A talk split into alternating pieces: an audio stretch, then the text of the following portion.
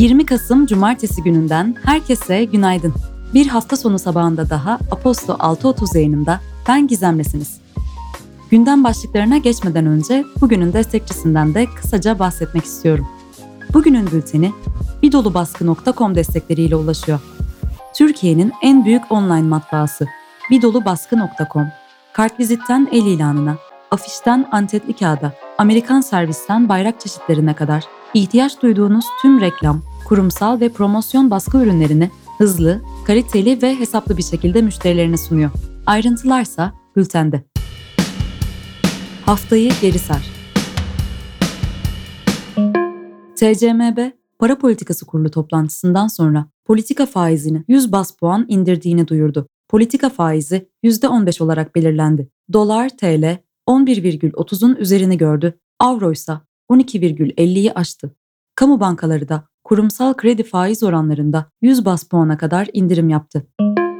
Danıştay İdari Dava Daireleri Kurulu, İstanbul Sözleşmesi'nin feshedilmesine yönelik kararın yürütmesinin durdurulması için açılan davayı reddetti. Yeni seçim yasası değişikliğiyle ilgili Cumhurbaşkanı Erdoğan'ın %50 artı bir kuralını değiştirmek istediği ifadelerinin ardından siyasiler arasında tartışma çıktı. MHP lideri Devlet Bahçeli kuralın değiştirilmesine karşı olduğunu ifade ederken muhalefet liderleri Cumhur İttifakı'nın yeterli oy alamayacağı için değişiklik yapılmasını istediğini söyledi. CHP lideri Kemal Kılıçdaroğlu helalleşme yolculuğuna çıkacağını duyurdu. Cumhurbaşkanı Erdoğan bu açıklamaya tepki gösterirken eski HDP lideri Selahattin Demirtaş Kılıçdaroğlu'nu destekledi. CHP lideri Kılıçdaroğlu ve İyi Parti lideri Meral Akşener yaptıkları görüşmenin ardından Cumhurbaşkanı Erdoğan'a seçim çağrısı yaptı. Cumhurbaşkanı Erdoğan'ın konutunun fotoğrafını çektiği iddiasıyla tutuklanan İsrail vatandaşı çift, İsrail yönetiminin çağrıları ve avukatların çabalarının ardından serbest bırakıldı. 2021 Birleşmiş Milletler İklim Değişikliği Konferansı, 197 ülkenin sera gazı emisyonlarını sınırlama konusunda yeni kurallar üzerinde anlaşmasıyla sona erdi. Paris'te düzenlenen Libya konferansının ardından yayımlanan bildiride Libya'daki taraflara 24 Kasım'da düzenlenmesi planlanan seçime saygı gösterme ve sonuçları kabul etme çağrısı yapıldı. ABD Başkanı Joe Biden ve Çin Devlet Başkanı Xi Jinping ilk kez sanal bir zirvede bir araya geldi. Biden görüşmede insan hakları hakkında görüş belirtirken Jinping'in Tayvan'ı vurguladığı aktarıldı. Avrupa Birliği, Macaristan'a Stop Soros yasası, Belarus'a ise göçmen politikası nedeniyle yaptırım kararı aldı. Politika Bugün politika başlığı altında demokrasi zirvesine dair tartışmalar yer alıyor.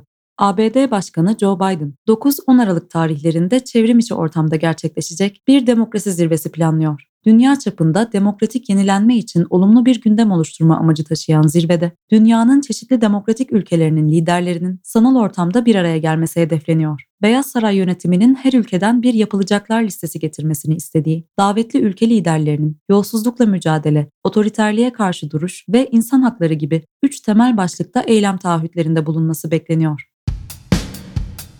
Sanat Karanlığın içinde bir hayat, Lumière başlıklı yazı kendisine yer buluyor sanat başlığı altında.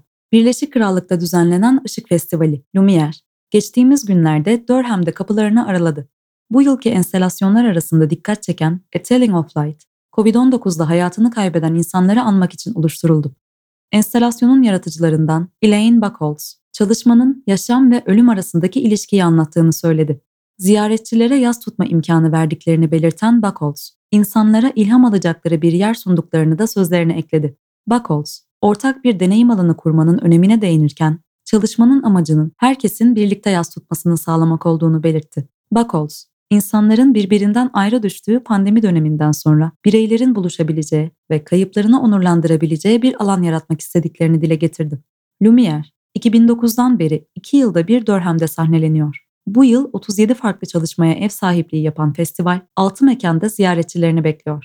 Bu yazının tamamına ise bültenimizden ulaşabilirsiniz. Sinema ve televizyon HBO Max, Harry Potter ve Felsefe Taşı'nın 20. yılını özel bir bölümle kutlayacağını açıkladı.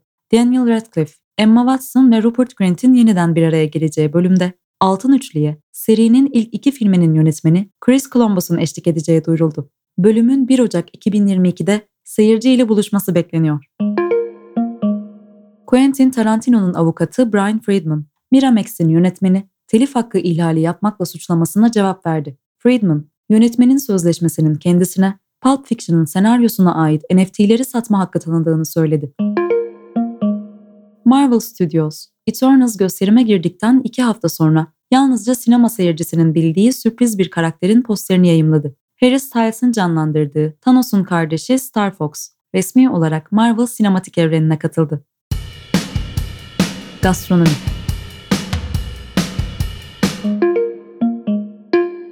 Avrupa Birliği'nin ormansızlaşmayı önlemek amacıyla ormanlardaki ağaçların kesilmesine yol açan sığır eti, odun, hurma yağı, soya, kahve ve kakao gibi ürünlerin ithalatını yasaklamayı planladığı belirtildi. Çevreciler tarafından olumlu karşılanan planla ilgili konuşan Avrupa Birliği Çevre Komiseri Virginius Sinkevicius, önerdiğimiz şey öncü bir girişim dedi.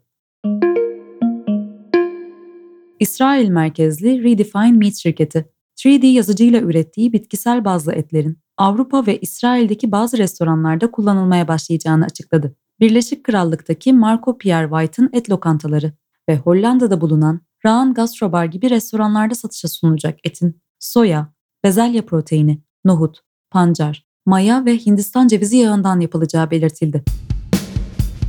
Müzik gündemi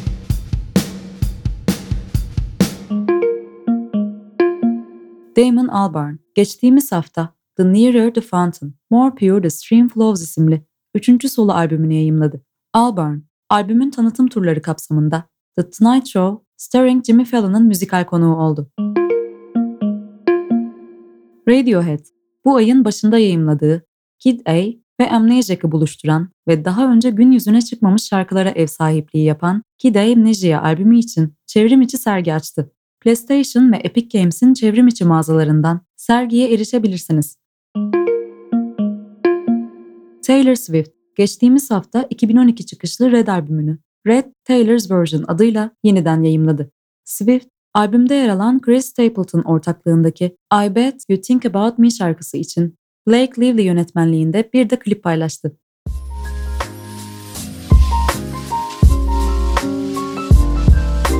...20 Kasım Cumartesi gününde gündemin öne çıkanlarını dinlediniz. Ben Gizem sizlerleydim. Hepinize mutlu hafta sonları dilerim. Hoşçakalın.